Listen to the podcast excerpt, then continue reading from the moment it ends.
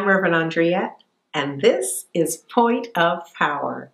We are in the home stretch with Iyanla Vanzant's Acts of Faith, the twenty-fifth Anniversary Edition, because we're just entering December.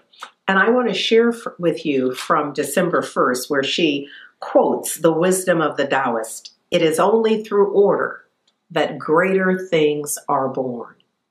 She gives us a, a narrative, um, a discourse on the importance of us living in divine order, the divine order that pre-exists us in the universe.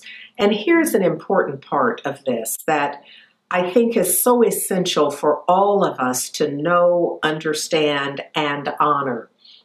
She says, give everyone their due. That means pay your bills, pay whatever you owe, pay it on time, pay it early. The idea here is that if you somehow are unable to keep your commitment, renegotiate it, pay the portion that you can, be in order with the universe. And here's why. She uses this term I've not heard for a long time, this idea of living hand to mouth.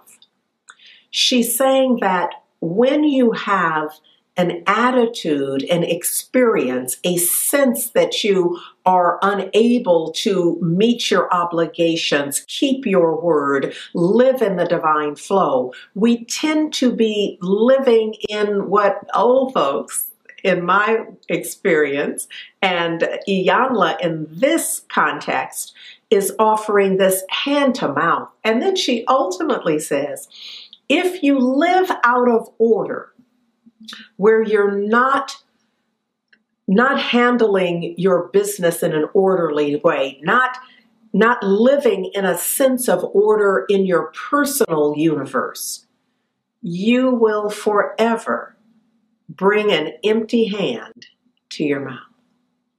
And I love that as a way to frame it. It's inviting us to ensure that however we're living, no matter how thin our resources appear to be, live in order. And it's because that living in order prepares us, gives us access to more. She ends it with an affirmation. I do have enough to pay, to save, and to give.